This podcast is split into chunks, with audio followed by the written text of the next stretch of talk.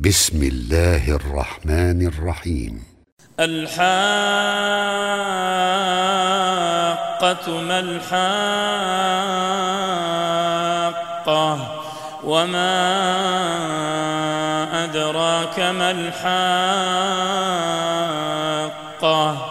كذبت ثمود وعاد بالقارعة فأما ثمود فأهلكوا بالطاغية وأما عاد فأهلكوا بريح صرصر عاتية سخرها عليهم سبع ليال وثمانية أيام حسوما فترى القوم فيها صرعى كأنهم أعجاز نخل خاوية.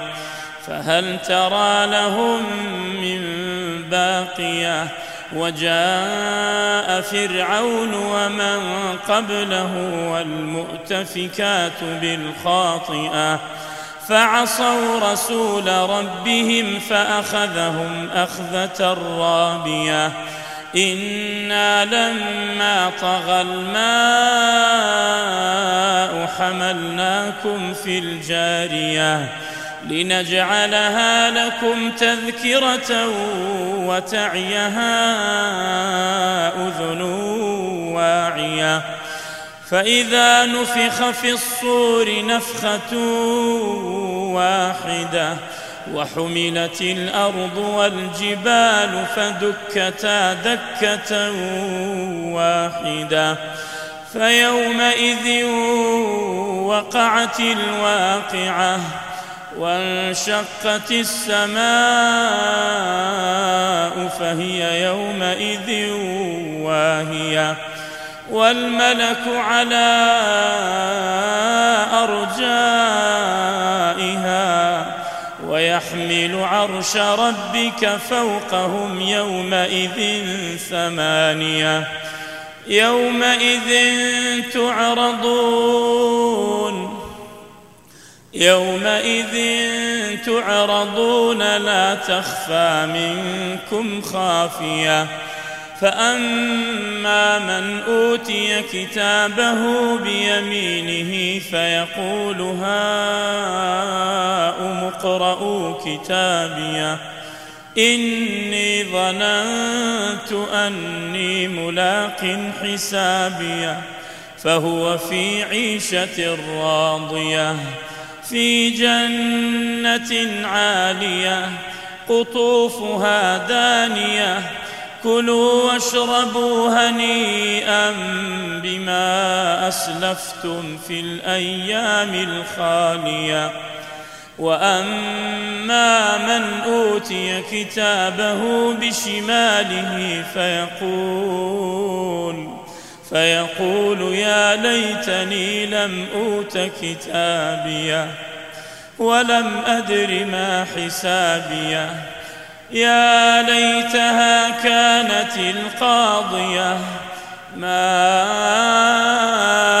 أغنى عني مالية هلك عني سلطانية خذوه فغلوه ثم الجحيم صلوه. ثم في سلسلة ذرعها سبعون ذراعا فاسلكوه. إنه كان لا يؤمن بالله العظيم ولا يحض على طعام المسكين. فليس له اليوم هاهنا حميم. ولا طعام إلا من غسلين لا يأكله إلا الخاطئون. فلا أقسم بما تبصرون وما لا تبصرون. إنه لقول رسول كريم وما هو بقول شاعر.